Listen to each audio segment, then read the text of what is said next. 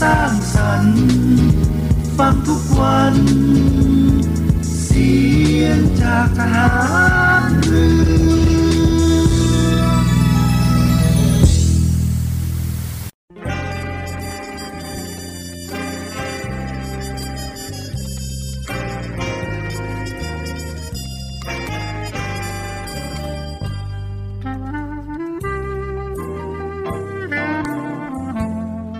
นายทหาร นายตำรวจทุกคน รักษาคำปริญาณที่ได้ให้ไว้อย่างเคร่งครัด และตั้งใจปฏิบัติหน้าที่ด้วยความเที่ยงตรง เข้มแข็งและเสียสละ พร้อมทั้งหมั่นศึกษา และฝึกฝนตนเอง ให้มีความจัดเจนคล่องแคล่วในหน้าที่ และในการปฏิบัติงานร่วมกับผู้อื่น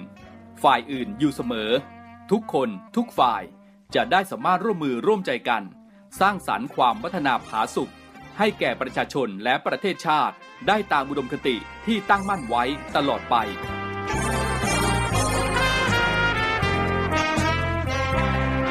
พระราชดำรัสพระบาทสมเด็จพระเจ้าอยู่หัว ในพิธีสวนสนามถวายสัตว์ปริญาณของทหาร ตำรวจเนื่องในพระราชพิธีบรมราชาพิเศษ พุทธศักราช 2562 ในวันที่ 18 มกราคม 2563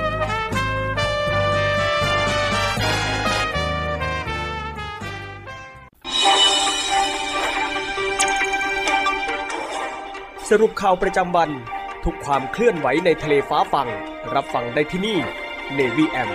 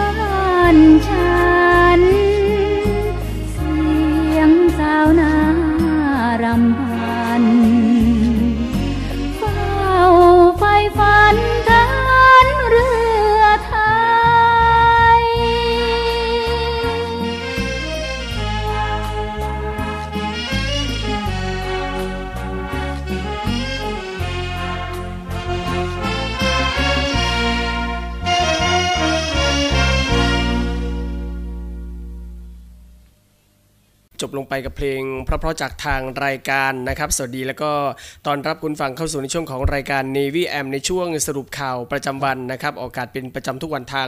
สทร3ภูเก็ตสทร5สัตหีบแล้วก็สทร6สงขลาในระบบ AM นะครับรวมทั้ง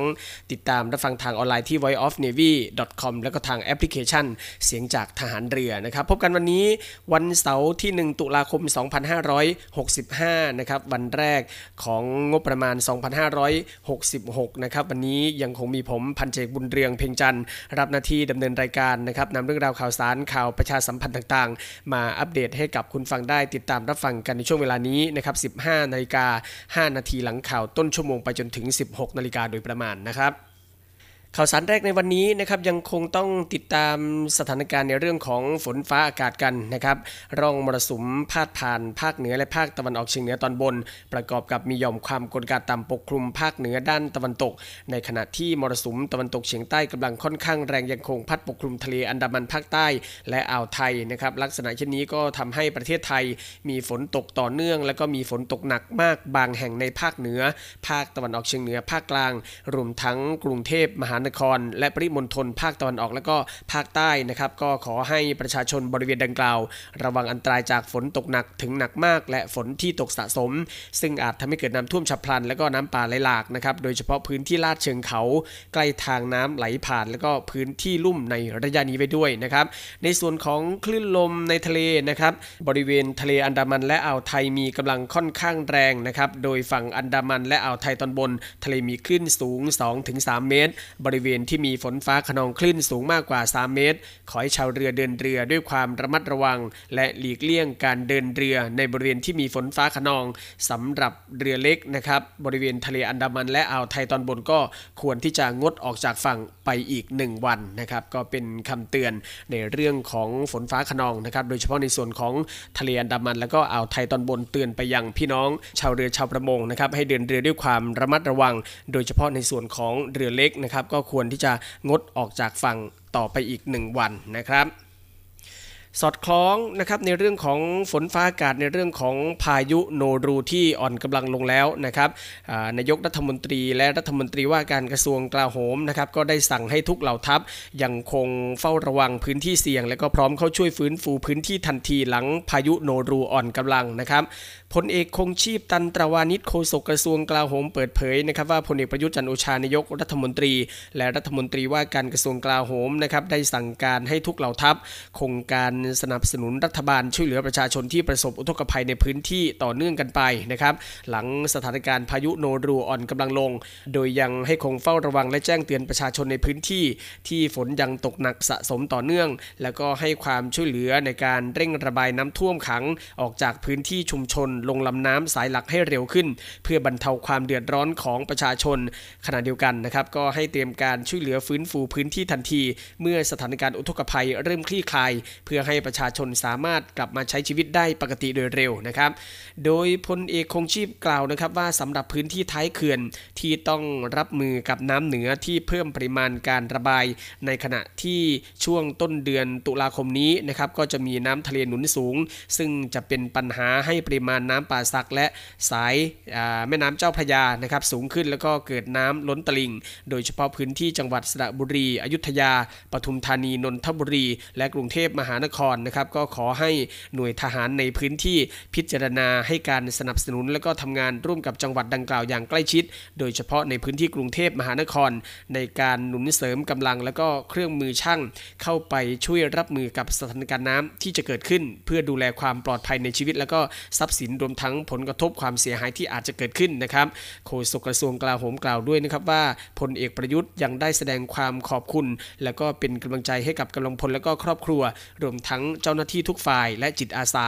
ที่ร่วมปฏิบัติหน้าที่ด้วยความเสียสละต่อเนื่องมาจนถึงปัจจุบัน โดยขอให้ใช้ความระมัดระวังไม่ประมาท แล้วก็ให้คงกำลังอยู่ในพื้นที่กับประชาชน ช่วยเหลือแก้ไขปัญหาความเดือดร้อนจนกว่าสถานการณ์จะปกตินะครับ ซึ่งก็เป็นคำสั่งการของนายกรัฐมนตรี และรัฐมนตรีว่าการกระทรวงกลาโหมนะครับที่เมื่อวานนี้ศาลก็ได้มีคำวินิจฉัยและก็ตัดสินมาแล้วนะครับว่านายกรัฐมนตรีนั้นยังคงดำรงตำแหน่งได้ต่อไปอีก 3 ปีนะครับ ซึ่งนับตั้งแต่ปี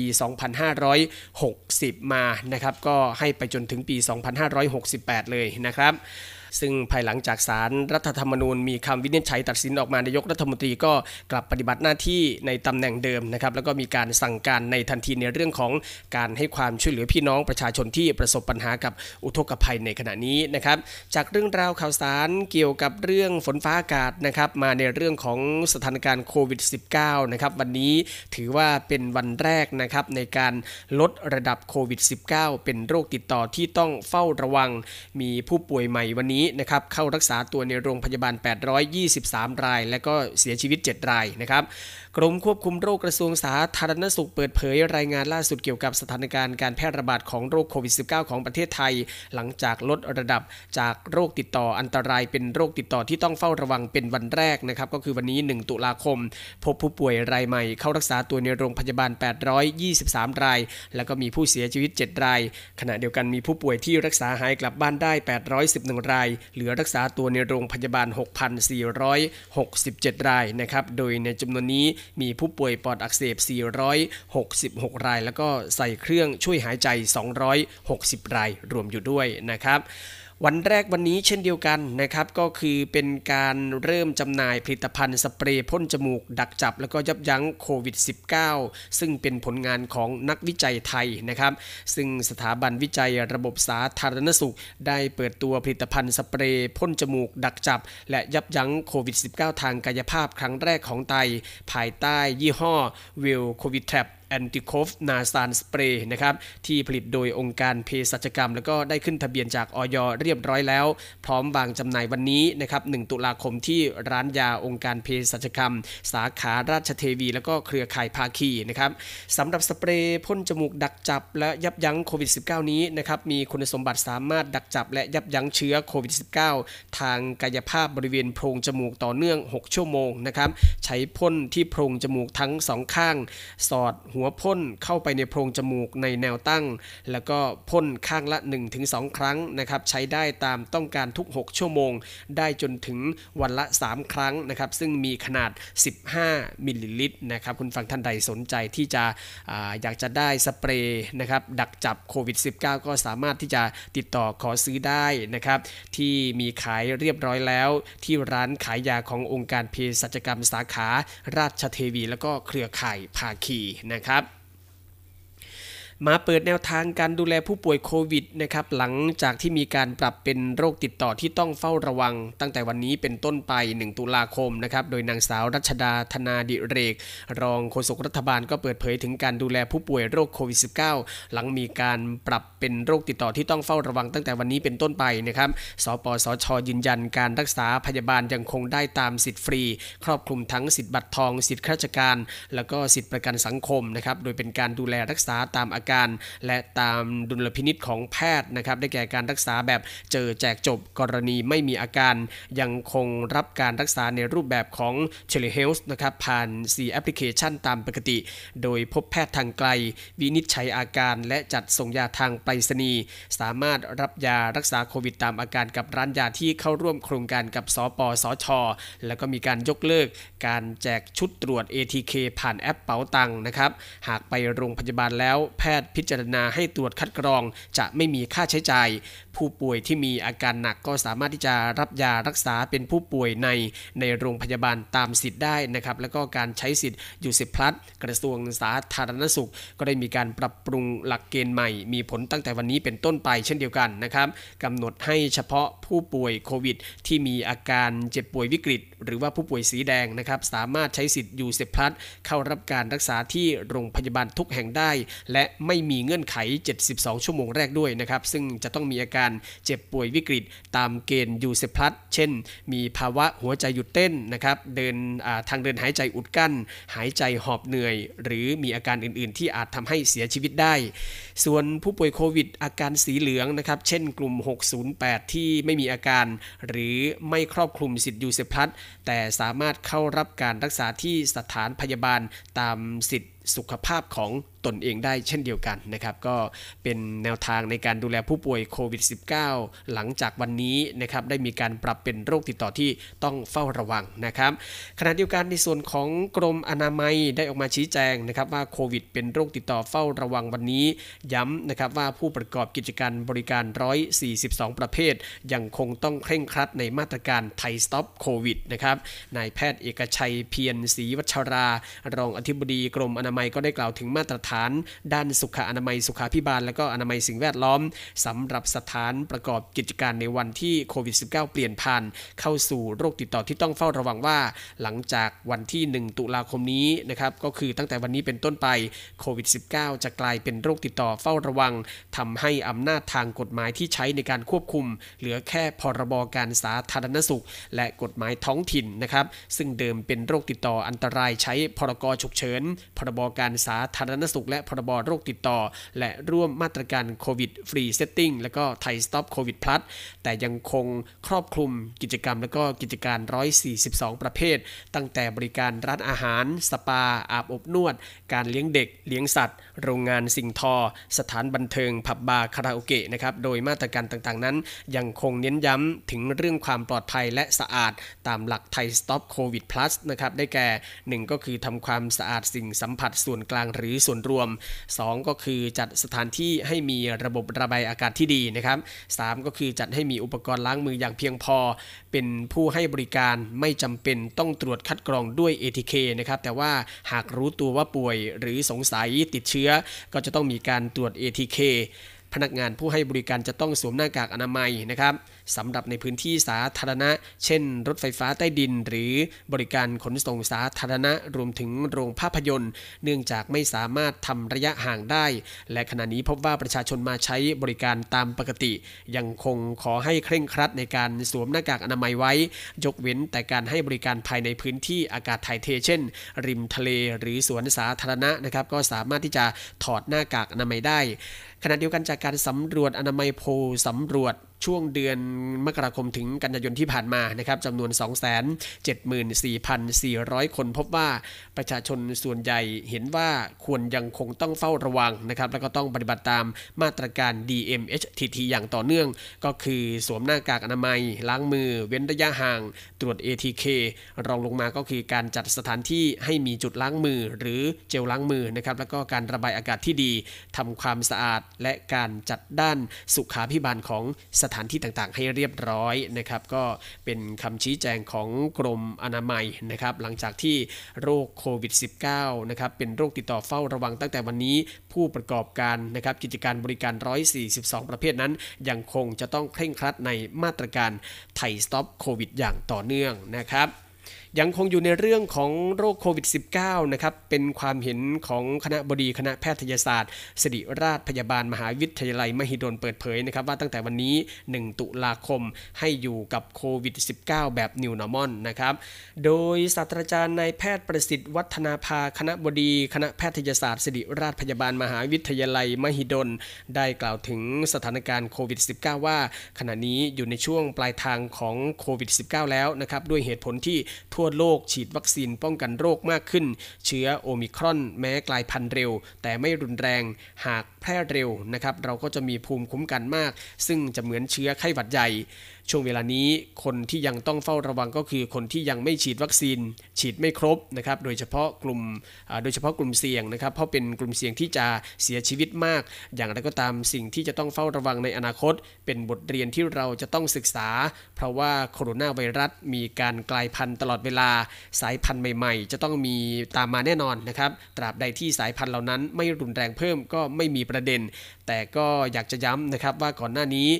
ที่มีการเกิดขึ้นก็คือโรคซาร์2002 ก็โผล่มาเป็นเมอร์ส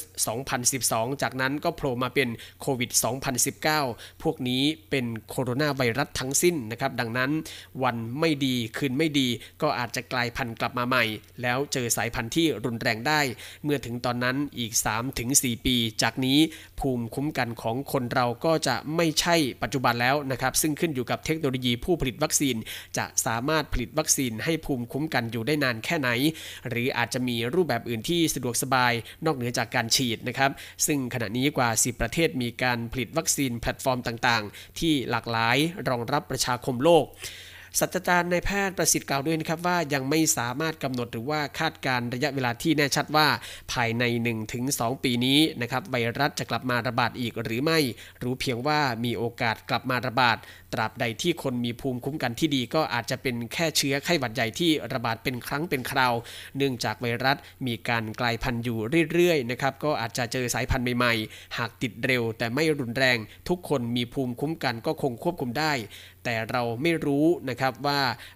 จะมีมาหรือเปล่า เพราะว่าไม่มีการตรวจอีกแล้วในอนาคต มันอาจจะมาโดยเร็วที่เราไม่รู้นะครับ หากตรวจพบและเป็นโคโรนาไวรัส และก็ก่อความรุนแรงถึงชีวิตคนที่ตรวจพบตั้งแต่ต้นต้องให้ข่าวที่จริงเพื่อควบคุม อย่างไรก็ตามการถอดบทเรียนที่ผ่านมานะครับเป็นสิ่งสำคัญเพื่อเป็นแนวทางเรียนรู้ แล้วก็รับมือในอนาคต หากเกิดการระบาดขึ้น ขณะนี้สิริราชกำลังรวบรวมประสบการณ์เพื่อสรุปถอดบทเรียนช่วง 2 ปีกว่าที่ผ่านมา เพื่อเป็นแนวทางปฏิบัติ คาดจะแล้วเสร็จต้นปี 2566 แต่ละแห่งจะต้องช่วยกันถอดบทเรียนในส่วนที่เกี่ยวข้อง เพื่อป้องกันสิ่งที่อาจจะเกิดขึ้นในอนาคต นอกจากนี้นะครับผู้สื่อข่าวยังได้ถามถึงการถอดหน้ากากกับการใช้ชีวิตแบบ New Normal หลัง 1 ตุลาคมนี้ศาสตราจารย์นายแพทย์ประสิทธิ์กล่าวนะครับว่า New Normal ไม่ได้หมายความว่าไม่ต้องสวมหน้ากาก New Normal ก็คือใครอยากสวมก็สวม ไม่อยากสวมก็ไม่ต้องสวม ไม่เช่นนั้นก็อาจจะเกิดการละเมิดสิทธิ์สำหรับตนยังอยากสวมอยู่นะครับเพื่อป้องกันและก็กังวลโรคต่างๆ แต่คนจะสวมน้อยลงอย่างแน่นอน กลายเป็นการยอมรับซึ่งกันและกันนิวนามอนแต่ละคนไม่เหมือนกัน แต่เป็นการดูแลสุขภาพของตนเอง ป้องกันตนเอง อย่างไรก็ตามขณะนี้นะครับยังคงต้องติดตามถึงปีใหม่ว่า จะพบการกลายพันธุ์อะไรอีกหรือไม่โลกก็ยังมีการจับตาเฝ้าระวังอยู่ สิ่งหนึ่งที่เป็นปัญหาก็คือโซเชียลมีเดียที่เกิดข้อมูลกระจัดกระจายจนบางครั้งนำไปสู่ความสับสน บางคนไม่สามารถแยกออกระหว่างข้อมูลกับความจริง การแสดงความคิดเห็นไม่ใช่สิ่งที่ผิด ที่มองรุนแรงนะครับเพื่อเตือนสังคม แต่คนฟังก็ต้องมีดุลพินิษอย่าเชื่อทันที แล้วก็จะต้องหาข้อมูลข้อเท็จจริงด้วยนะครับก็เป็นคำชี้แจง แล้วก็ความเห็นของคณะบดี คณะแพทยศาสตร์ ศิริราชพยาบาลมหาวิทยาลัยมหิดลนะครับที่เปิดเผยว่า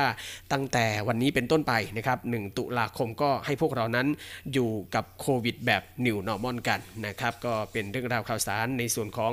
โควิด -19 ที่นำมาฝากคุณฟังในช่วงนี้นะครับก่อนที่จะไปพักเบรกนะครับมาติดตามเรื่องราวข่าวสารเกี่ยวกับกีฬานะครับหลายท่านหลายคนก็ยังคงติดตามแล้วก็ให้กำลังใจนะครับหลังจากที่นักตบสาวไทยนะครับวอลเลย์บอลหญิงสาวไทยสามารถที่จะสร้างประวัติศาสตร์ในการเข้าสู่รอบ 2วอลเลย์บอลชิงแชมป์โลก 2022 ได้สำเร็จแต่ว่าแมตช์การแข่งขันในรอบแรกยังไม่จบนะครับแม้จะผ่านเข้ารอบแล้วก็ตาม วันนี้นะครับจะมีการ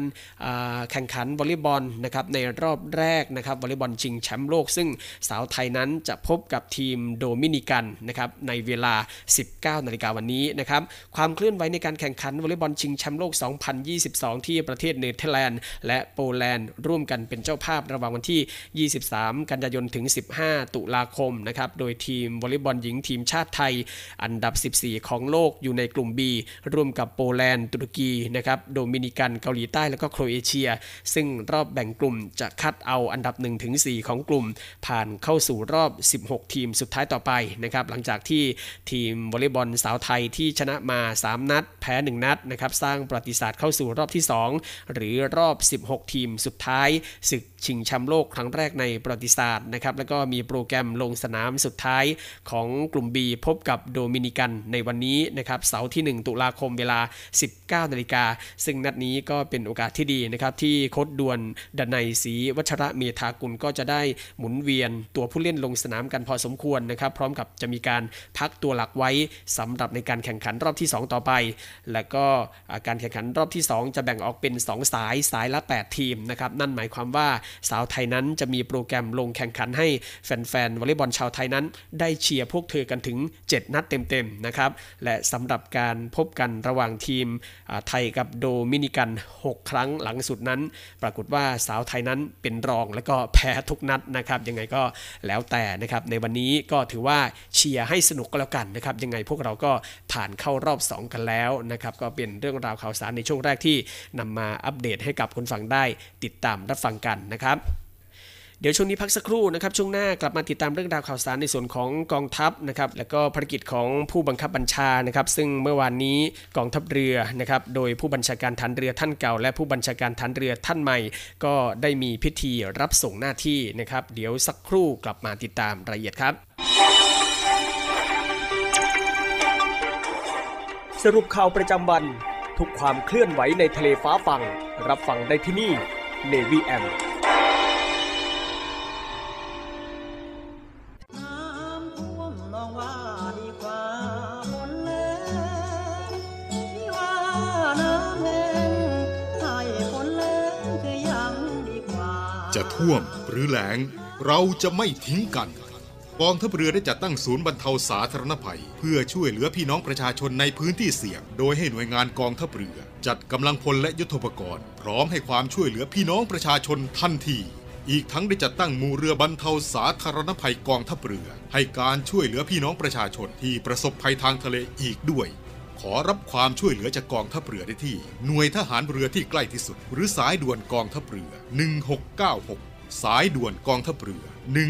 1696 ได้ตลอด 24 ชั่วโมง ยามสงบเตรียมรบไว้พร้อมสับ เพื่อจะรับริปูมิรู้ขาม พร้อมช่วยรัฐพัฒนาทุกเขตขาม บรรเทาความเดือดร้อนให้ผ่อนเบาย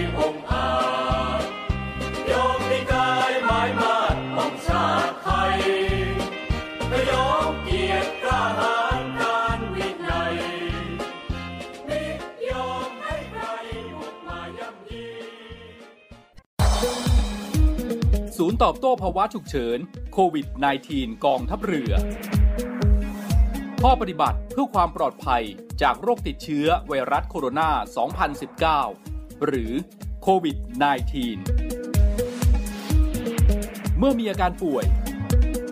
หากมีไข้ร่วมกับไอ เจ็บคอ น้ำมูกไหล หายใจเหนื่อย ภายใน 14 วันหลังจากเดินทางมาจากพื้นที่ที่มีรายงานการระบาด ให้รีบไปพบแพทย์ พร้อมแจ้งประวัติการเดินทาง การล้างมือ ล้างมือด้วยน้ำและสบู่ ถูให้ทั่วทั้งฝ่ามือและข้อมือ 15 วินาที ล้างด้วยแอลกอฮอล์เจลประมาณ 10 ซีซี ถูให้ทั่วทั้งฝ่ามือและข้อมือ 15-25 วินาที โดยไม่ต้องล้างน้ำไม่ต้องเช็ดมือ การสวมหน้ากากอนามัย ด้านสีเข้มอยู่ด้านนอก ขอบลวดอยู่ด้านบน และกดให้สนิทกับจมูก ดึงด้านล่างให้คลุมถึงคาง หน้ากากชนิดกระดาษต้องเปลี่ยนทุกวัน ทิ้งในถังขยะที่มีฝาปิดมิดชิด การไอ จาม ไม่ใช้มือปิดปากและจมูก เวลาไอ จาม ใช้กระดาษชำระปิดปากและจมูก ทิ้งในถังขยะที่มีฝาปิดมิดชิด หากไม่มีกระดาษชำระ ให้ใช้ต้นแขนด้านใน ปิดปากและจมูก ล้างมือให้สะอาดทุกครั้งหลังไอ จามกำลังพลกองทัพเรือ ร่วมสู้ภัย ไวรัสโควิด -19 กองทัพเรือที่ประชาชนเชื่อมั่นและภาคภูมิใจ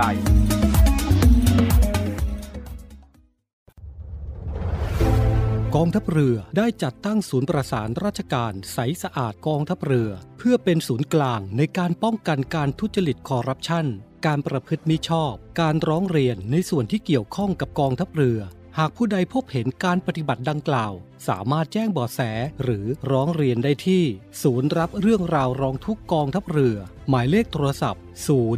02475 4789 หรือที่ www. ร้องทุก navy mi th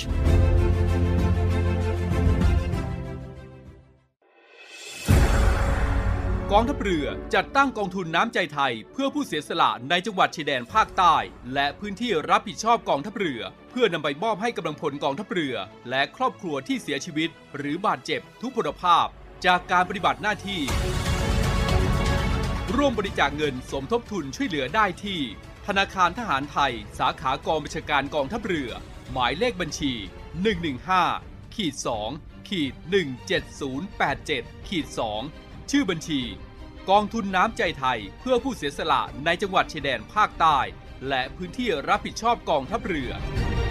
กรุณาส่งหลักฐานการโอนเงินมาที่กรมการเงินทหารเรือ หมายเลขโทรศัพท์ 0 2475 5557 หรือ 02475 4584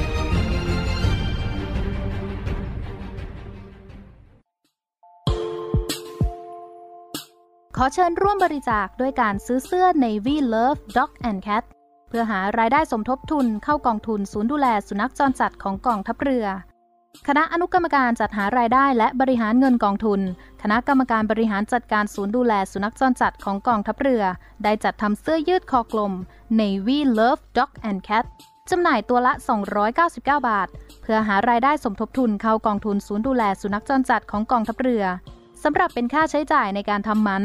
ค่ารักษาพยาบาล ยาป้องกันโรค และอาหารเสริมให้กับศูนย์ดูแลสุนัขจรจัดของกองทัพเรือทั้ง 3 แห่งได้แก่ ศูนย์ดูแลสุนัขจรจัดกองเรือยุทธการ ศูนย์ดูแลสุนัขจรจัดหน่วยบัญชาการนาวิกโยธิน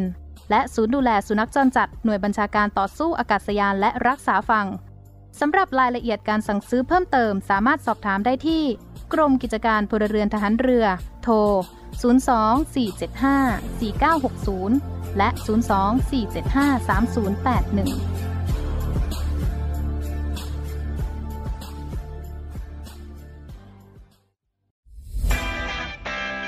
สวัสดีครับคุณผู้ฟังทุกท่านครับ วันนี้เรากลับมาติดตามในเรื่องราวของโลกโซเชียลมีเดีย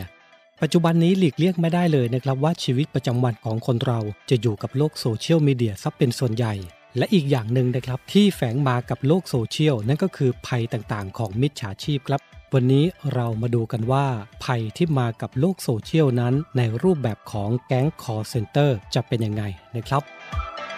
แก๊งคอลเซ็นเตอร์อัปเดต 5 ขั้นตอนใหม่ รู้เท่าทันป้องกันการถูกหลอกครับ โดยมิจฉาชีพนะครับจะใช้กลลวงหลอกเหยื่อด้วย 5 ขั้นตอนดังต่อไปนี้ 1. มิจฉาชีพอ้างเป็นเจ้าหน้าที่จากศาลติดต่อไปยังเหยื่อผ่านทางโทรศัพท์ 2. อ้างว่าเหยื่อได้รับหมายศาลทำให้เหยื่อตกใจ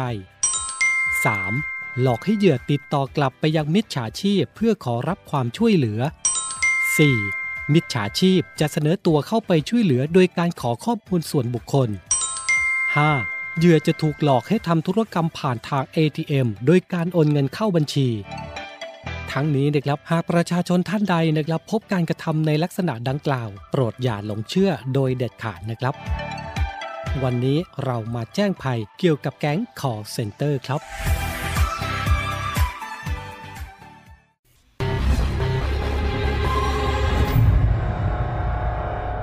ขยี้ข่าวใหญ่ ขยายเรื่องสำคัญ ตีกันให้ตรงจุด ปักหมุดเช้านี้ที่หมอชิด ทุกวันจันทร์ถึงวันศุกร์เวลา 6นาฬิกาถึง7นาฬิกา30 นาที ทางช่อง 7 HD กด 35 ข่าวใหญ่ข่าวใหม่ และหนึ่งในจำนวนนี้นะคะ ก็รุนแรงถึงขั้นวิกฤตฉับไวทุกสถานการณ์สำคัญ มีการลักลอบนำขยะอิเล็กทรอนิกส์มาทิ้งค่ะ ชัดเจนด้วยข้อมูลจริง จากคนข่าวมืออาชีพทะเลาะวิวาทกันแล้วก็ดวลปืน มันเริ่มจากมีการแชร์ภาพนี้ก่อนคุณผู้ชม พ่อกับลูกตัดสินใจใช้มีดเนี่ยแทงกันเลยนะคะ ห้องข่าวภาคเที่ยง ทุกวันจันทร์ถึงศุกร์ 11นาฬิกา20 นาที ทางช่อง 7 HD กด 35 การรวมตัวของนักแสดงช่อง 7 HD กับภารกิจสุดท้าทาย และบทลงโทษที่ไม่ธรรมดา จ่ายตังค์ครับพี่พอสค่ะโอ้ใครเรียกผิดอดทานอดทานอาหารที่คุณอยากกินในวันนี้ โอ้ยเลิกโอ้ยเลิกอดกินอดกินจะรอดหรือร่วงมาลุ้นไปพร้อมกันได้เลยกับ Mission 7 ทาง Facebook Fanpage YouTube CS7 HD และ b u g a b o o TV อาทิตย์ที่ 2 ตุลาคม ภาพยนตร์ไทยพันล้านยอดฮิต ที่อยู่ในใจคนรักหนังตลอดกาลตัวเองรู้เปล่า ตอนเขาไปลบอะ เขาคิดถึงแต่ตัวเองอะ ตำนานรักโรแมนติกสุดร้อนแห่งทุ่งพระโขนงพูดอะไรของมึงวะฮะชอบเป็นเป็นอะไรเหรอจ๊ะที่ยกขยงชวนกันมาป่วน เรียกเสียงเฮฮาเคล้าน้ำตาไปทั่วทั้งบ่าฉันก็แค่อยากจะอยู่กับคนที่ฉันรักที่บ้าพระโขนงยอดภาพยนตร์นานาชาติเช้าวันอาทิตย์ เวลา 10นาฬิกา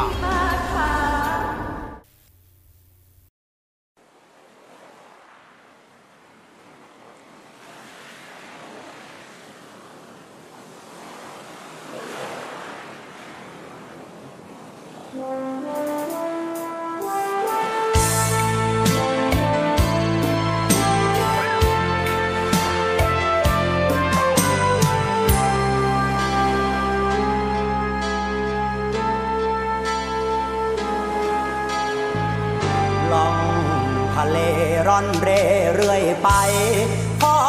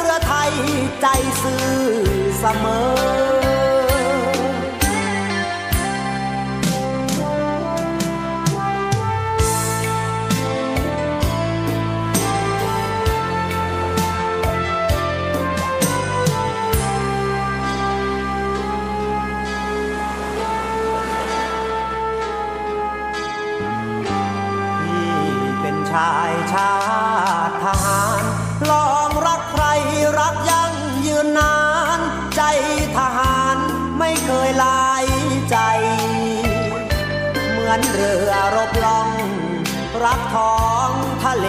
ชั้นใด ที่รักน้องยิ่งใหญ่ ทหารเรือไทยใจซื่อ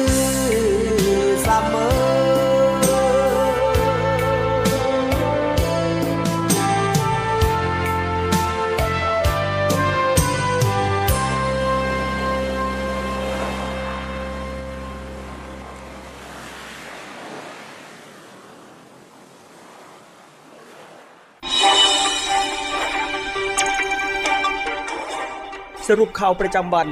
ทุกความเคลื่อนไหวในทะเลฟ้าฟัง รับฟังได้ที่นี่ Navy M กลับเข้าสู่ช่วงที่ 2 ของรายการ n ีวีแอมในช่วงสรุปข่าวประจำวันกับผมพันจ่าอีกบุญเรืองเพ่งจันนะครับช่วงแรกก็ติดตามเรื่องราวข่าวสารต่างๆ กันไปเป็นที่เรียบร้อยแล้วนะครับในช่วงนี้กลับมาติดตามเรื่องราวของกองทัพนะครับรวมทั้งภารกิจต่างๆ ของผู้บังคับบัญชากันบ้างนะครับ เมื่อวานนี้ที่สโมสรค่ายเสนานรงค์มณฑลทหารบกที่ 42อำเภอหาดใหญ่จังหวัดสงขลานะครับซึ่งเมื่อวานนี้ก็มีพิธีรับส่งมอบหน้าที่ผู้อำนวยการรมนภาค 4 ซึ่งจะเดินหน้าสารต่อในการแก้ไขปัญหาชายแดนภาคใต้นะครับพร้อมกับมีเป้าหมายเดียวกันก็คือ คุณภาพชีวิตของพี่น้องจังหวัดชายแดนภาคใต้นั้นจะต้องดีขึ้นนะครับกว่า 78 วันนะครับหลังจากที่เฮลิคอปเตอร์ลงจอดฉุกเฉิน เมื่อวันที่ 15 กรกฎาคมที่ผ่านมานะครับถือเป็นครั้งแรกที่แม่ทัพเกรียงนะครับได้ออกปฏิบัติภารกิจอย่างเป็นทางการเพื่อทำพิธีรับส่งหน้าที่แล้วก็มอบการบังคับบัญชาตำแหน่งผู้อำนวยการรักษาความมั่นคงภายในภาค4นะครับระหว่างพลโทเกรียงไกรศรีรัก ผู้อำนวยการรักษาความมั่นคงภายในภาค 4 ซึ่งจะขึ้นดำรงตำแหน่งนะครับซึ่งวันนี้ก็ดำรงตำแหน่งผู้ช่วยผู้บัญชาการทหารบกไปเป็นที่เรียบร้อยแล้วนะครับ กับพลตรีสารติ สกุลตนาครองแม่ทัพภาคที่ 4 ที่ขยับขึ้นเป็นแม่ทัพภาคที่ 4 แล้วก็ผู้อำนวยการรักษาความมั่นคงภายในภาค 4 คนใหม่ ในวันที่ 1 ตุลาคมนี้นะครับที่อาคารสโมสร ค่ายเสนานรงค์มณฑลทหารบกที่ 42 อำเภอหาดใหญ่จังหวัดสงขลา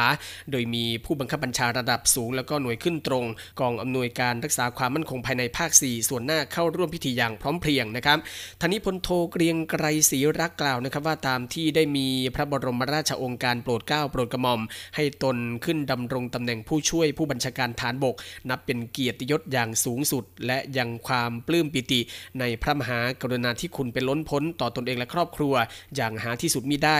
ตลอดเวลาที่ปฏิบัติหน้าที่ในกองทัพภาคที่ 4 และกองอำนวยการรักษาความมั่นคงภายในภาค 4 ส่วนหน้า ตนมีความประทับใจที่ทุกส่วนทุกฝ่ายนะครับได้ร่วมมือร่วมใจทุ่มเทเสียสละกำลังใจกำลังใจ ปฏิบัติหน้าที่นะครับเพื่อประโยชน์สุขของประชาชนอย่างเต็มกำลังความสามารถทำให้การปฏิบัติภารกิจต่างๆ ของกองอำนวยการรักษาความมั่นคงภายในภาค 4 ส่วนหน้านั้น บรรลุผลสำเร็จเป็นที่ยอมรับนะครับดังจะเห็นได้จากความร่วมมือและก็การสนับสนุนจากทุกภาคส่วน โดยเฉพาะพี่น้องประชาชนในพื้นที่อย่างดียิ่งนะครับจนทำให้สถานการณ์ในพื้นที่จังหวัดชายแดนภาคใต้นั้น ดีขึ้นอย่างมาก สำหรับแม่ทัพภาคที่ 4 คนใหม่นะครับเป็นผู้ที่มีความรู้ความสามารถที่ผ่านมาได้ร่วมทำงานแก้ไขปัญหาภาคใต้ด้วยกันมาตลอด มีความเข้าใจปัญหา และก็มีประสบการณ์สามารถรับมือได้ ก็ขอให้เชื่อมั่นว่าจะสารต่อนโยบาย และการแก้ไขปัญหาจังหวัดชายแดนภาคใต้ต่อจากตนได้อย่างไร้รอยต่อนะครับโดยเฉพาะปัญหายาเสพติด ซึ่งเป็นเรื่องเร่งด่วนที่จะต้องดำเนินการเพื่อช่วยเหลือคลายทุกข์ให้แก่ประชาชน เราทุกหน่วยงานนะครับได้ร่วมทุกข์ร่วมสุขด้วยกันมา ทั้งที่ผ่านมา และก็ต่อจากนี้ไป ก็จะมีเป้าหมายเดียวกันก็คือ คุณภาพชีวิตของพี่น้องจังหวัดชายแดนภาคใต้นั้นจะต้องดีขึ้น มีความปลอดภัยในชีวิตและทรัพย์สิน ปราศจากยาเสพติด และมีความงดงามที่หลากหลายภายใต้สังคมพหุวัฒนธรรมนะครับ นี่ก็เป็นความเห็นคำพูดของท่านแม่ทัพคนเก่านะครับพลโทเกรียงไกรศรีรัก ทางด้านพลตรีสันติสกุลตนากล่าวนะครับว่าตามที่มีพระบรมราชองค์การโปรดเกล้าโปรดกระหม่อมให้ดำรงตำแหน่งแม่ทัพภาคที่ 4 นับเป็นพระมหากรุณาธิคุณปกเกล้าปกกระหม่อมอย่างหาที่สุดไม่ได้ เป็นเกียรติยศต่อตนเอง และวงตระกูลเป็นอย่างยิ่งนะครับตนจะตั้งใจปฏิบัติหน้าที่อย่างเต็มความสามารถเพื่อรักษาความสงบเรียบร้อยในจังหวัดชายแดนภาคใต้ พร้อมจะสานต่อแนวทาง ตลอดจนนโยบายการปฏิบัติงานแก้ไขปัญหาพื้นที่จังหวัดชายแดนภาคใต้ ที่ได้ดำเนินการมาจนเห็นผลเป็นที่ยอมรับ ดังจะเห็นได้จากการที่พี่น้องประชาชนในพื้นที่มีทัศนคติที่ดี แล้วก็ให้ความร่วมมือต่อการปฏิบัติงานของเจ้าหน้าที่รัฐ และสามารถใช้ชีวิตประจำวันได้อย่างปกติสุขในปัจจุบันนะครับ ก็ขอให้เชื่อมั่นว่า ตนและหน่วยงานในสังกัดของกองอำนวยการรักษาความมั่นคงภายในภาค 4 ส่วนหน้านั้น พร้อมดูแลช่วยเหลือประชาชนอย่างสุดกำลังความสามารถ และจะสานต่อนโยบายการแก้ไขปัญหาในพื้นที่จังหวัดชายแดนภาคใต้ที่ได้ดำเนินการมาจนเห็นผล เพื่อนำสันติสุขมาสู่พี่น้องประชาชน และก็พื้นที่จังหวัดชายแดนภาคใต้นะครับทั้งนี้ภายหลังพิธีรับส่งมอบหน้าที่นะครับพลตรีสารติก็ได้ฝากข้อเน้นย้ำ ให้แก่หน่วยขึ้นตรงกอรมนภาค 4 ส่วนหน้านะครับก็คือกำลังพลที่มาบรรจุ ปฏิบัติงานในพื้นที่จังหวัดชายแดนภาคใต้นั้น จะต้องมาปฏิบัติงานจริงนะครับสก็คือต้องดูแลเอาใจใส่กำลังพลอย่างใกล้ชิด อย่าให้เกิดความเครียด 3. ต้องดูแลสิทธิกำลังพลอย่างทั่วถึงตามสิทธิที่พึงจะได้รับ 4. ก็คือการดูแลพื้นที่ด้านการข่าว ต้องเกาะติดและก็ติดตามสถานการณ์ในพื้นที่อย่างใกล้ชิด เฝ้าระวังไม่ให้มีการก่อเหตุในช่วงที่มีการจัดการประชุมเอเปก2022 ไทยแลนด์ที่จะมีขึ้นในเดือนพฤศจิกายนนี้ 5 ก็คือเน้นย้ำหน่วยที่มีการสับเปลี่ยนเคลื่อนย้ายกำลังพลจะต้องไม่ประมาท มีการวางแผนรปภอย่างรัดกุม และ 6 ก็คือย้ำดูแลแลเป้าหมายอ่อนแออย่างใกล้ชิดนะครับ ก็เป็นคำยืนยันของ แม่ทัพภาคที่ 4 ท่านใหม่นะครับพลตรีสารติสกุลตนาคนะครับที่ยืนยันว่าจะดำเนินการอย่างต่อเนื่องในเรื่องของการแก้ไขปัญหาพื้นที่จังหวัดชายแดนภาคใต้นะครับ จากภาคใต้เข้าสู่พื้นที่กรุงเทพมหานครนะครับ ซึ่งเมื่อวานนี้ในส่วนของกองทัพเรือเองนะครับก็ได้จัดพิธีรับส่งหน้าที่ผู้บัญชาการทหารเรือนะครับ เมื่อวานนี้เวลา 15 นาฬิกาพลเรือเอก สมประสงค์นินสมัยผู้บัญชาการทหารเรือท่านเก่านะครับ เมื่อวานนี้ก็ได้ส่งมอบหน้าที่ที่ให้กับผู้บัญชาการทหารเรือนะครับ ก็คือพลเรือเอกเชิงชายชมเชิงแพทย์ ที่ดำรงตำแหน่งผู้บัญชาการทหารเรือท่านใหม่ณท้องพระโรงพระราชวังเดิมเขตบางกอกใหญ่กรุงเทพมหานคร โดยมีนายทหารชั้นผู้ใหญ่จากหน่วยต่างๆ ของกองทัพเรือเข้าร่วมพิธีนะครับ การนี้นะครับกองทหารเกียรติยศก็ได้ทำการยิงสลุดจำนวน 19 นัด บริเวณป้อมวิชัยประสิทธิ์ภายในพระราชวังเดิม เพื่อเทิดเกียรติให้แก่พลเรือเอกสมประสงค์ ก่อนที่จะอำลาชีวิตรับราชการนะครับท่านี้พลเรือเอกสมประสงค์เป็นผู้บัญชาการทหารเรือลำดับที่ 55 ในขณะที่พลเรือเอกเชิงชาย เป็นผู้บัญชาการทหารเรือลำดับที่ 56 แห่งราชนาวีไทย โอกาสนี้พลเรือเอกเชิงชายก็ได้กล่าวเทิดเกียรติพลเรือเอกสมประสงค์ว่านับตั้งแต่ท่านได้สำเร็จการศึกษาจากโรงเรียนในเรือในปีพุทธศักราช 2527 นายฐานเรือรุ่นพี่เพื่อนตลอดจนรุ่นน้อง ที่ได้เคยปฏิบัติงานร่วมกับท่าน ต่างยอมรับในความรู้ความสามารถ ความซื่อสัตย์สุจริต ความขยันหมั่นเพียรและสติปัญญา ท่านจึงได้รับความไว้วางใจจากผู้บังคับบัญชา ให้ดำรงตำแหน่งที่สำคัญในทุกระดับชั้น ครั้นเมื่อมีความเจริญก้าวหน้าในชีวิตราชการสูงขึ้น จนเป็นผู้นำของกองทัพเรือ ท่านก็ยังคงปฏิบัติตามแนวทางที่ได้ตั้งใจไว้ ตั้งแต่เริ่มชีวิตรับราชการอย่างมุ่งมั่น สร้างความดี และทำคุณประโยชน์ให้แก่กองทัพเรือและประเทศชาติเป็นอเนกประการ ทุ่มเทกำลังกายและกำลังสติปัญญา ปฏิบัติงานในการเสริมสร้างความมั่นคงเข้มแข็งให้กับกองทัพเรือยึดมั่นในการดำรงไว้ ซึ่งสถาบันชาติ ศาสนา พระมหากษัตริย์ เป็นผลให้กองทัพเรือ เป็นกองทัพที่สง่างาม มีคุณค่ายิ่ง สามารถพิทักษ์รักษาผลประโยชน์ของชาติ และเป็นที่พึ่งของประชาชนได้อย่างแท้จริง